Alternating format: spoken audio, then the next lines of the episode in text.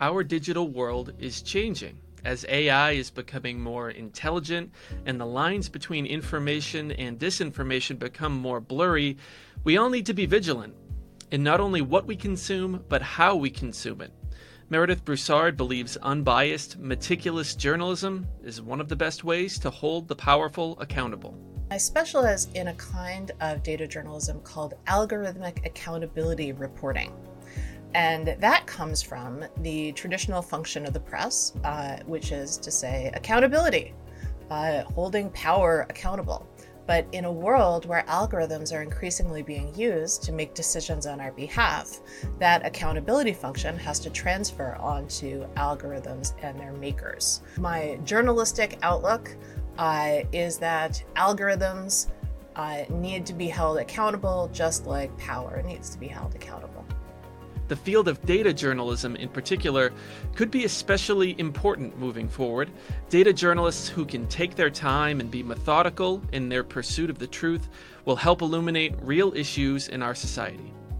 Uh, data journalism, of course, is the practice of finding stories in numbers, using numbers to tell stories. Data journalism is a little more challenging uh, because you're doing math and you're writing at the same time. I, I've actually never had a problem finding students. Uh, my classes fill up every semester because uh, people are really interested in this subject.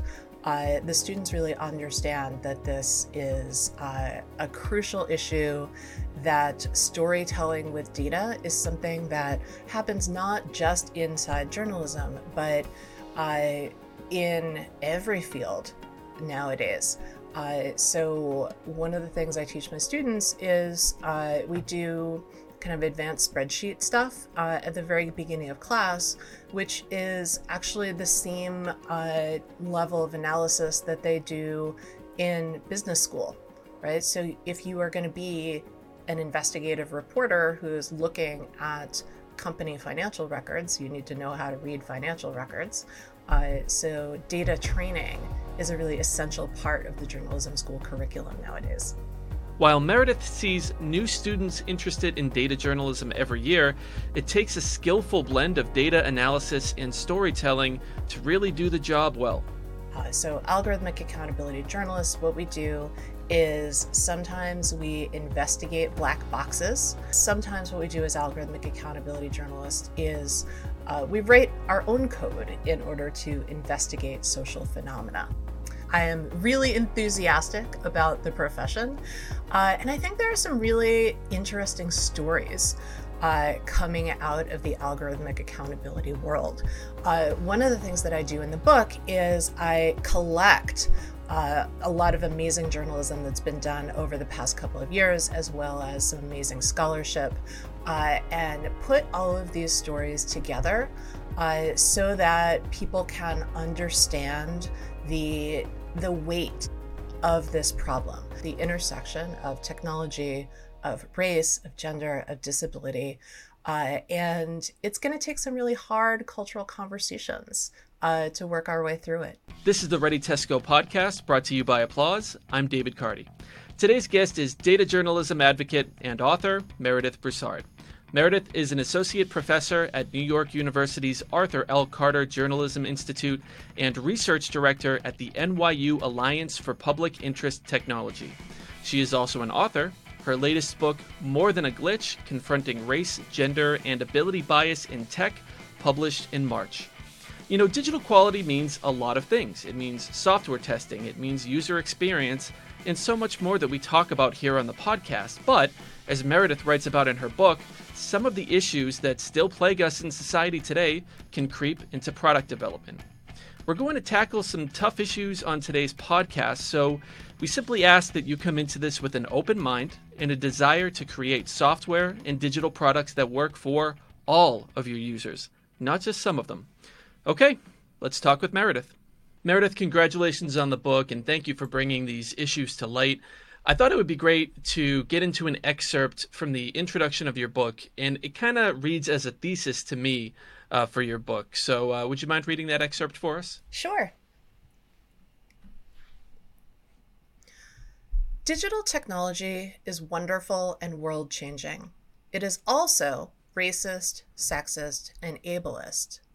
For many years, we have focused on the positives about technology, pretending that the problems are only glitches. Calling something a glitch means it's a temporary blip, something unexpected but inconsequential. A glitch can be fixed. The biases embedded in technology are more than mere glitches. They're baked in from the beginning. They are structural biases, and they can't be addressed with a quick code update.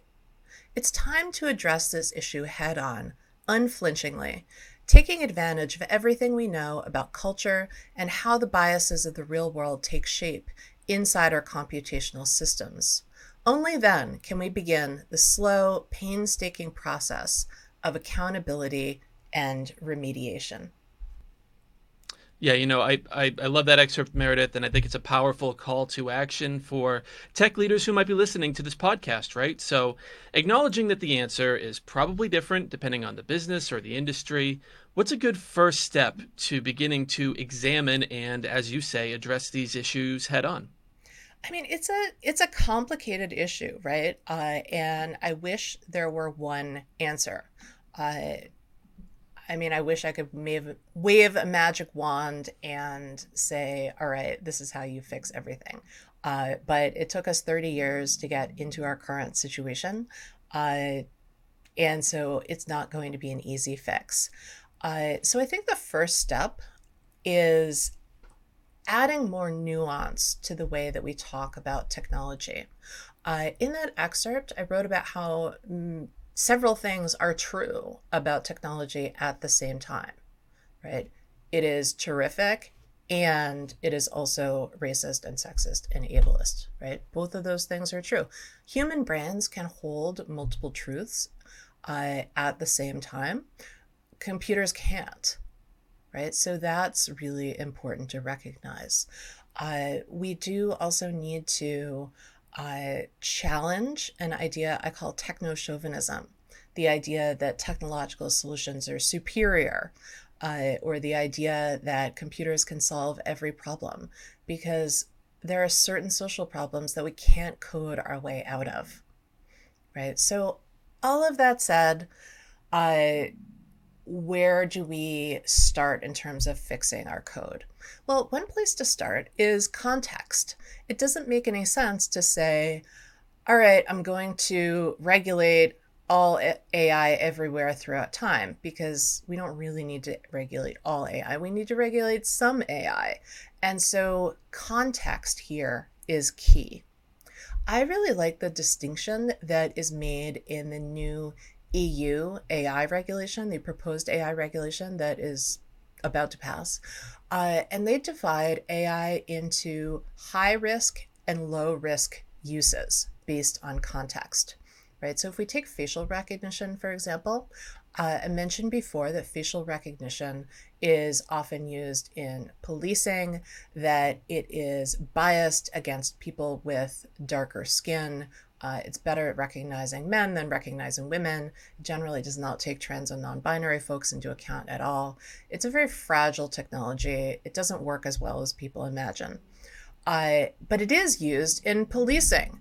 And so, facial recognition used in policing on real time video feeds is going to misidentify people, uh, primarily uh, people say with darker skin, primarily women, primarily trans and non-binary folks, uh, that is going to happen. And so that might be a high risk use of AI. And under this EU regulation, that would have to be registered and monitored, or perhaps it would be banned, right? But a low risk use of facial recognition might be something like using facial recognition to unlock your phone uh, now, mine doesn't work half the time anyway. There is a passcode uh, that allows you to bypass the facial recognition. Uh, you know, to the best of my knowledge, those biometrics are not uh, going to a lot of harmful places. So, you know, that's probably a low risk use of AI. So, again, context is key. Uh, and we can start by attaching a use of AI to a particular context and then making a decision about how it gets used or what gets used in that context. Right. And I want to ask you more about facial recognition in just a little bit. But you mentioned the phrase techno chauvinism, which I believe you coined that phrase. Is that correct? Mm-hmm. Great. So you, you mentioned you discussed that in your previous book and you discuss it in this one as well. Can you explain what techno chauvinism is and how it ultimately has an adverse effect not only on digital products and services, but potentially uh, a negative effect on society as well? Yeah, techno chauvinism is a kind of bias. Uh, it's the sense that computers are superior. Uh, when we unpack that, we discover that uh, what it's really saying is that the people who make computers are superior to others. Uh, another uh, subtext there is that math is a superior method of problem solving than other methods. Uh, and when we unpack that, we realize, oh, yeah, there are lots of ways of understanding the world. Math is one of them. It's really great, but it's not inherently better than any others. Because what are computers when it comes right down to it? They're machines that do math. Uh, we tend to anthropomorphize them. Uh, we tend to uh, get really attached to our computers and our computing devices because we spend so much time with them. We trust uh, entrust a lot of our the logistics of our lives to them but ultimately it's just it's a it's a machine it's doing math it's a dumb brick. Uh, it's not your friend. Uh, so we need to challenge techno chauvinist ideas uh, and when you do start challenging them, it becomes a little bit easier to spot the problems inside automated systems. I really like a frame that is given to us by Ruha Benjamin in her book Race After Technology. And that's the idea that automated systems discriminate by default. Right. And so a techno chauvinist might say, oh, automated systems are going to be more neutral, are going to be more objective, more unbiased. They're going to be a better way of making decisions. But if we uh, if we back off of that, if we say, all right, well, automated systems are going to discriminate by default, it becomes easier to see the problems. Now, why do they discriminate by default? Well, it's because of the way that they're built. So the way we build AI systems or machine learning systems, which are the uh, the most common kinds of systems in use today, uh, is we build them the same way every time. We take a whole bunch of data uh, that is collected from the real world, and we feed the data to the computer, and we say, "Computer, make a model." The computer says, "Okay," it makes a model. That model it shows the mathematical patterns in the data, and then it's very powerful. You can use this model to make new decisions, to make predictions, to generate new text or new images. Uh, these are you know, very flexible, functional, powerful uh, models, but uh, you know, with great power comes great responsibility. And we also uh, have come to see that all of the problems of the real world, all of the historical problems, are embedded in the data that we use to train the machine learning systems, right? So some of the mathematical patterns are discriminatory because there's been discrimination in the world in the past. You know, we all know history. Like, it's not a surprise that there's bias, that there's discrimination in the past. Uh, and so we just need to not assume that the automated systems are somehow going to be better because they're mathematical systems. Like, they are socio technical systems.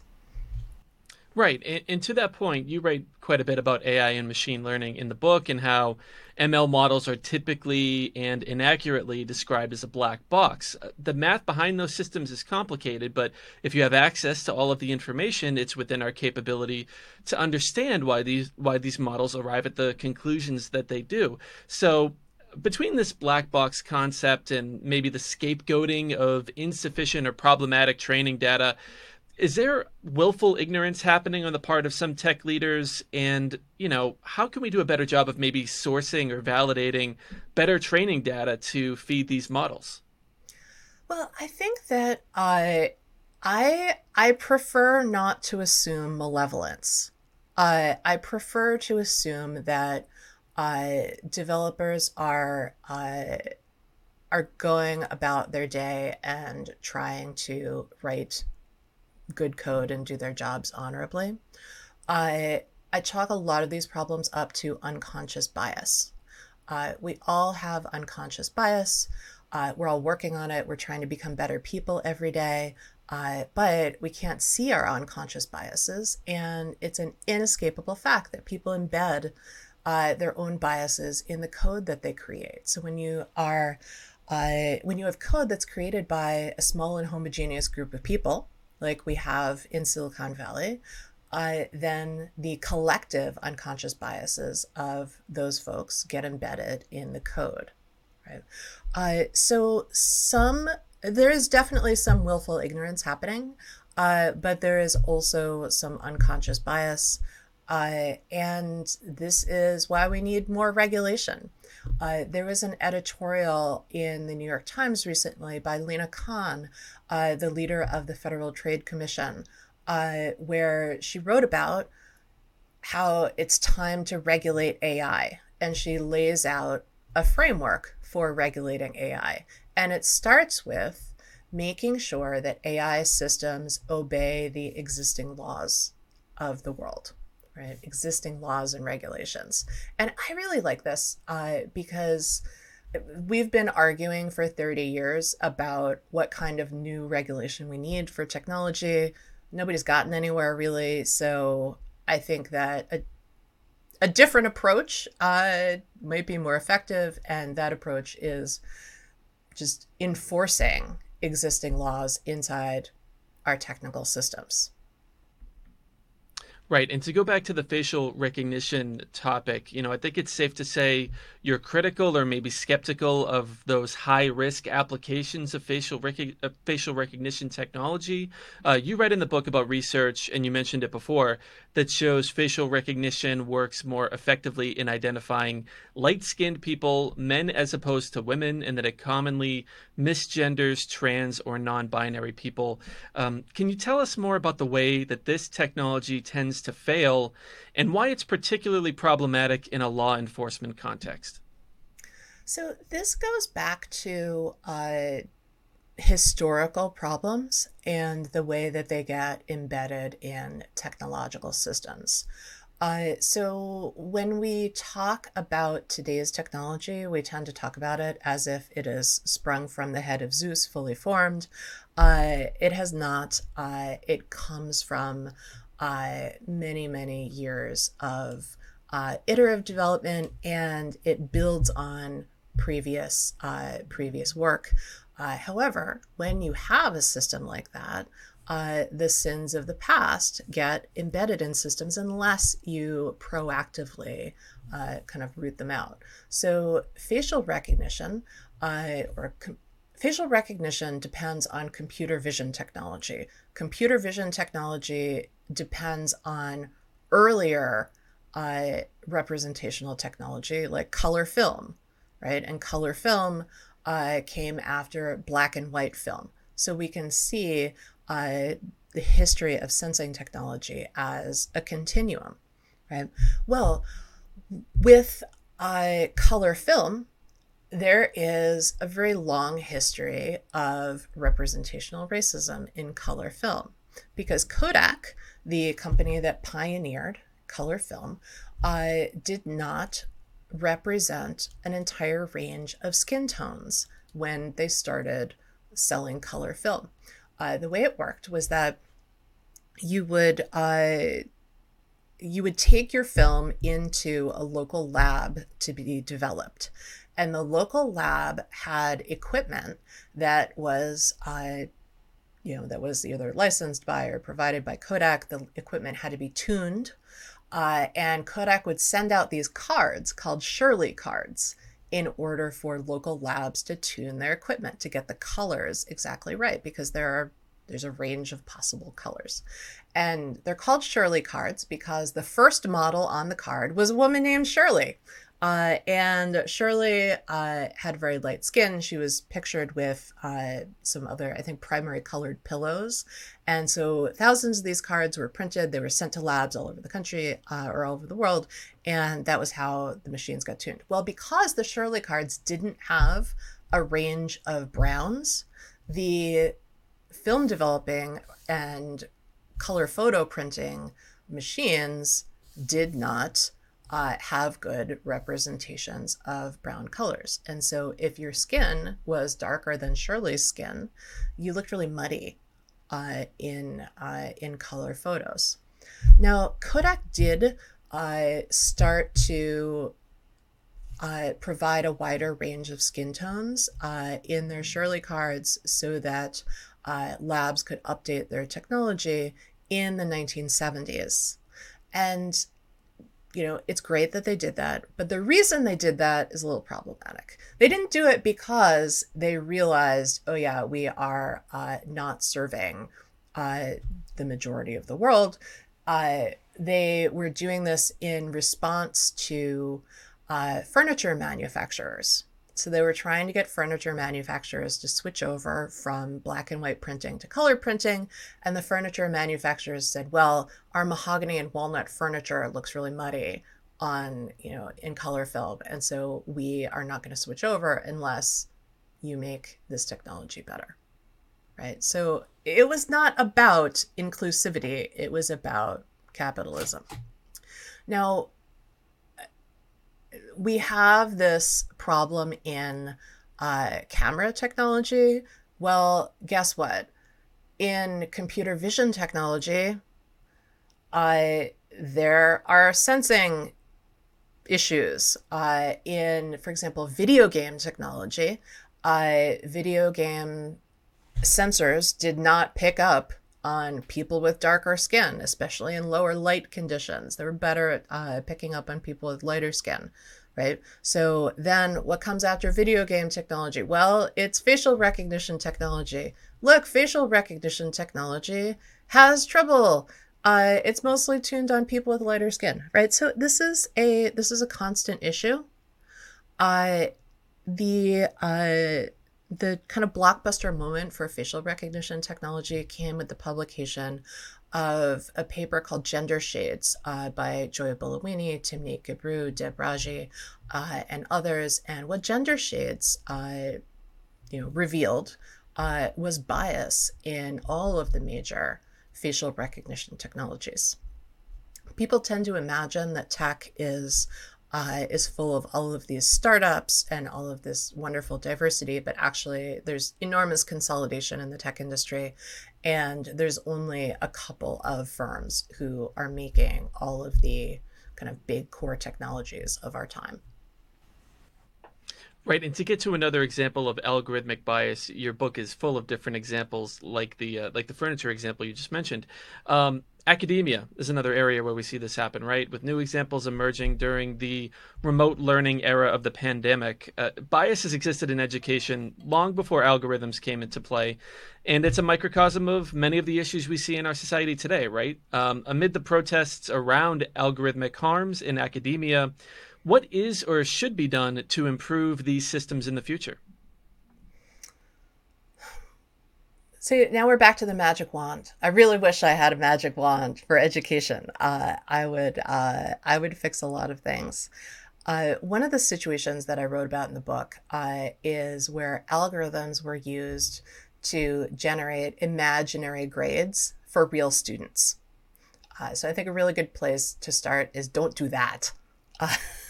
That was uh, that was a particularly egregious example. That was something that happened during the pandemic, where the International Baccalaureate Organization, which is an organization that uh, awards a very prestigious uh, secondary high school diploma uh, globally, uh, the IB decided that they were not going to be able to hold in-person exams for their seniors uh, which makes a lot of sense because the pandemic was raging and it wasn't safe at that point to have a lot of people, you know, in a small room for a very long period of time. Uh, this was pre-vaccine, Uh, and so it was a good decision to cancel the in person exams. But IB decided that they were going to use an algorithm to predict the grades that the students would have gotten if they had taken the tests that didn't happen. Which which sounds so absurd in retrospect, but you know, during the pandemic we all made some strange decisions. You know, I made a decision to write a book, right? Uh, and so I write about Isabel Castañeda, who is a uh, who at the time was a high school senior in Colorado who was caught up in this mess because what the IB algorithm did is it predicted that kids from poorer schools would do badly on the tests and it predicted that kids from wealthier schools would do well on the tests and how uh, do things break down in education along racial lines uh, in terms of rich and poor schools? Well, the richer schools tend to be the whiter schools, the poorer schools tend to be the schools with more black and brown students. And if you have studied education statistics at all, uh, because again, what we're doing when we're doing this kind of algorithmic system, when we're doing machine learning, we're doing prediction, is we're doing statistics, right? Uh, if you know anything about education statistics, you know that wealth is a predictor of educational success, right? Wealthier kids do better in school than poorer kids. So, you know, if we wanted to increase educational attainment in the United States, at least, we would uh, we would eliminate poverty, right?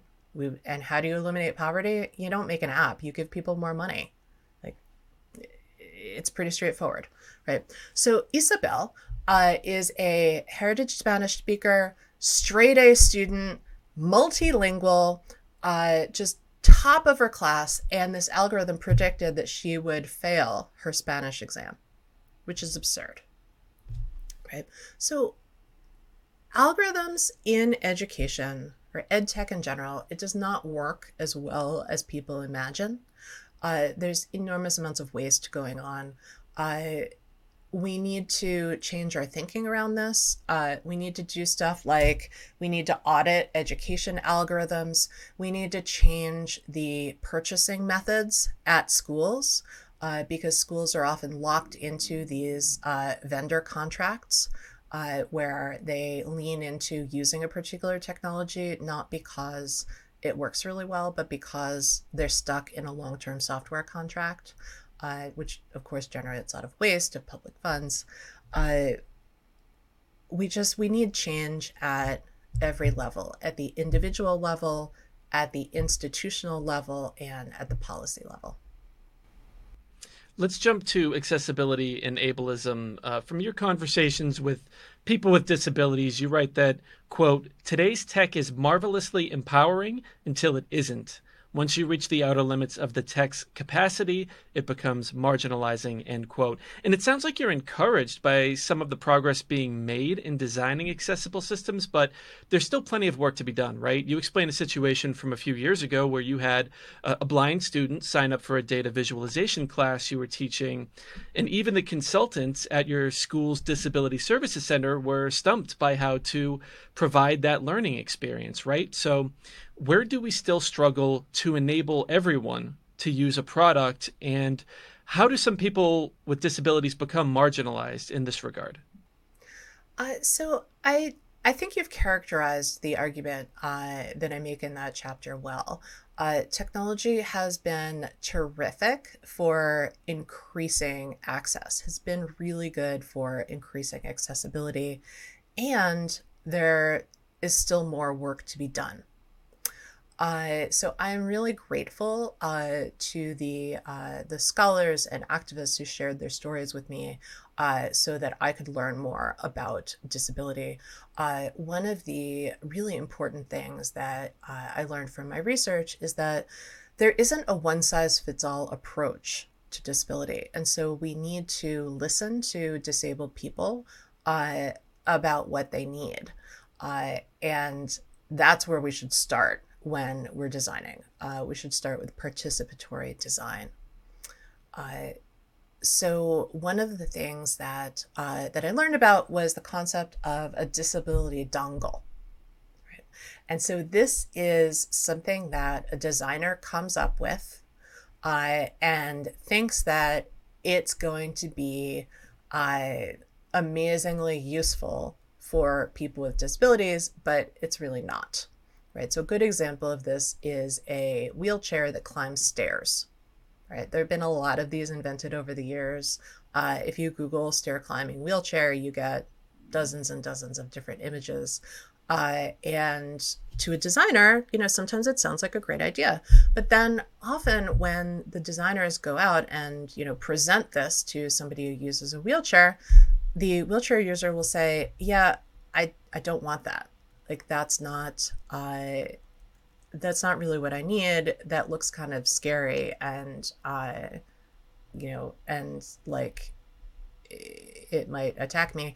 Uh who knows? But really what I want is I want more ramps. More ramps and more elevators. And it's really clarifying, right? Like we don't need to over engineer solutions. We need to make sure there are ramps and elevators.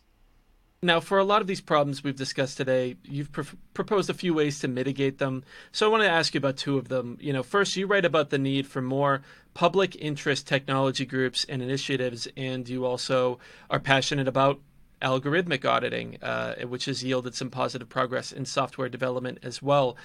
Can you tell us about how the, these two areas can help combat some of these algorithmic harms that we see in our day to day lives?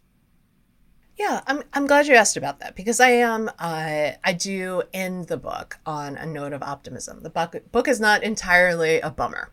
Uh, and so public interest technology and algorithmic auditing are the places that uh, that make me most hopeful right now. Public interest technology is exactly what it sounds like. Uh, it's about making technology in the public interest. So sometimes uh, public interest technologists are uh, are algorithmic accountability reporters. The folks who are opening up black boxes and discovering problems. Uh, and other times, public interest technologists are uh, working on government technology to make it better. Uh, so they're doing things like updating uh, state employment websites so that when there is the next pandemic and millions of people are applying for unemployment benefits simultaneously, the site won't go down. Right? So these are infrastructural improvements, the same way that we need to do infrastructure work on our roads and bridges and tunnels we also need to update and maintain and continuously improve our digital systems, right? Because digital systems are infrastructure. Uh, and so algorithmic auditing is uh, can be considered a kind of public interest technology. Uh, you can do auditing from the inside or from the outside. You can do it internally or externally.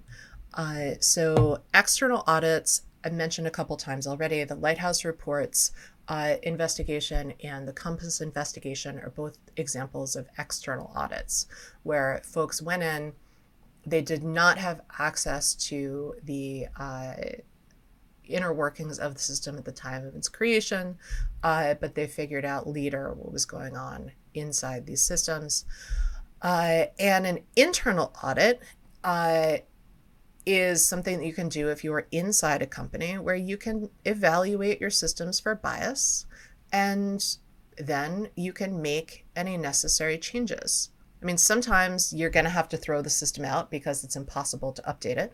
Uh, but uh, if you discover that you are using an automated system that has bias in it, which PS, if you are using an automated system, it has bias in it. Uh, when you discover this bias, uh, there are some mathematical methods that you can use to address it and remediate it. Right? So it's a hard conversation, though. Uh, people are sometimes reluctant to admit that these systems that they've invested millions of dollars in are flawed, right? So we just have to accept that these are going to be difficult conversations. We have to go into it with humility uh, and with the understanding that, yeah, we made a thing and uh, it does not work the way that we expected, and we're going to have to do some remediation. And you should want it to work for everybody, right? I mean, yeah. that only benefits the business, benefits society in the long term. Yeah. Okay, Meredith, in one sentence, what does digital quality mean to you? Digital quality means creating systems that are inclusive, uh, that are audited uh, for bias, and uh, are actually helping to make the world better. I like it. What will digital experiences look like five years from now? Five years from now, I think digital experiences are going to look largely the same as they do now. Uh, we're going to have different looking gadgets, but they're going to be basically the same. Meredith, what's your favorite app to use in your downtime? Uh, that's a good question. Uh, I am pretty proud of the way that I have my calendar set up uh, have my whole family on a uh, on the same calendaring platform, and we have a family calendar, and then everybody has their individual calendars, and then I have a uh, calendar tool that I use for uh, making appointments with people, and. It, it's not super sophisticated, but it does make my life easier. So I'm really delighted that that exists. My calendar game could use an upgrade. I, I might have to follow. All right, we're gonna yeah, we're gonna talk you. about this later. All right, I like it. And and lastly, Meredith, uh, what's something that you are hopeful for? Uh, I am really hopeful for uh, this administration's commitment to uh, law and order in the digital realm. Uh, I'm really enthusiastic about the uh, regulatory environment that says let's enforce existing laws inside algorithmic systems.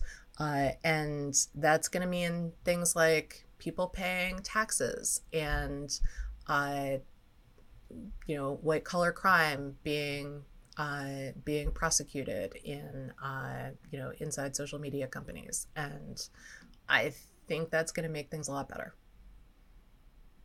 well, Meredith, this has been a really enlightening conversation. I just want to thank you not only for the work you're doing as an educator and as an author, but uh, for also taking the time to join us today. So thank you very much. Thanks so much for having me. It's really been a pleasure. That was Meredith Broussard. Once again, her latest book is called More Than a Glitch Confronting Race, Gender, and Ability Bias in Tech. And you can find the link to the book in our podcast notes.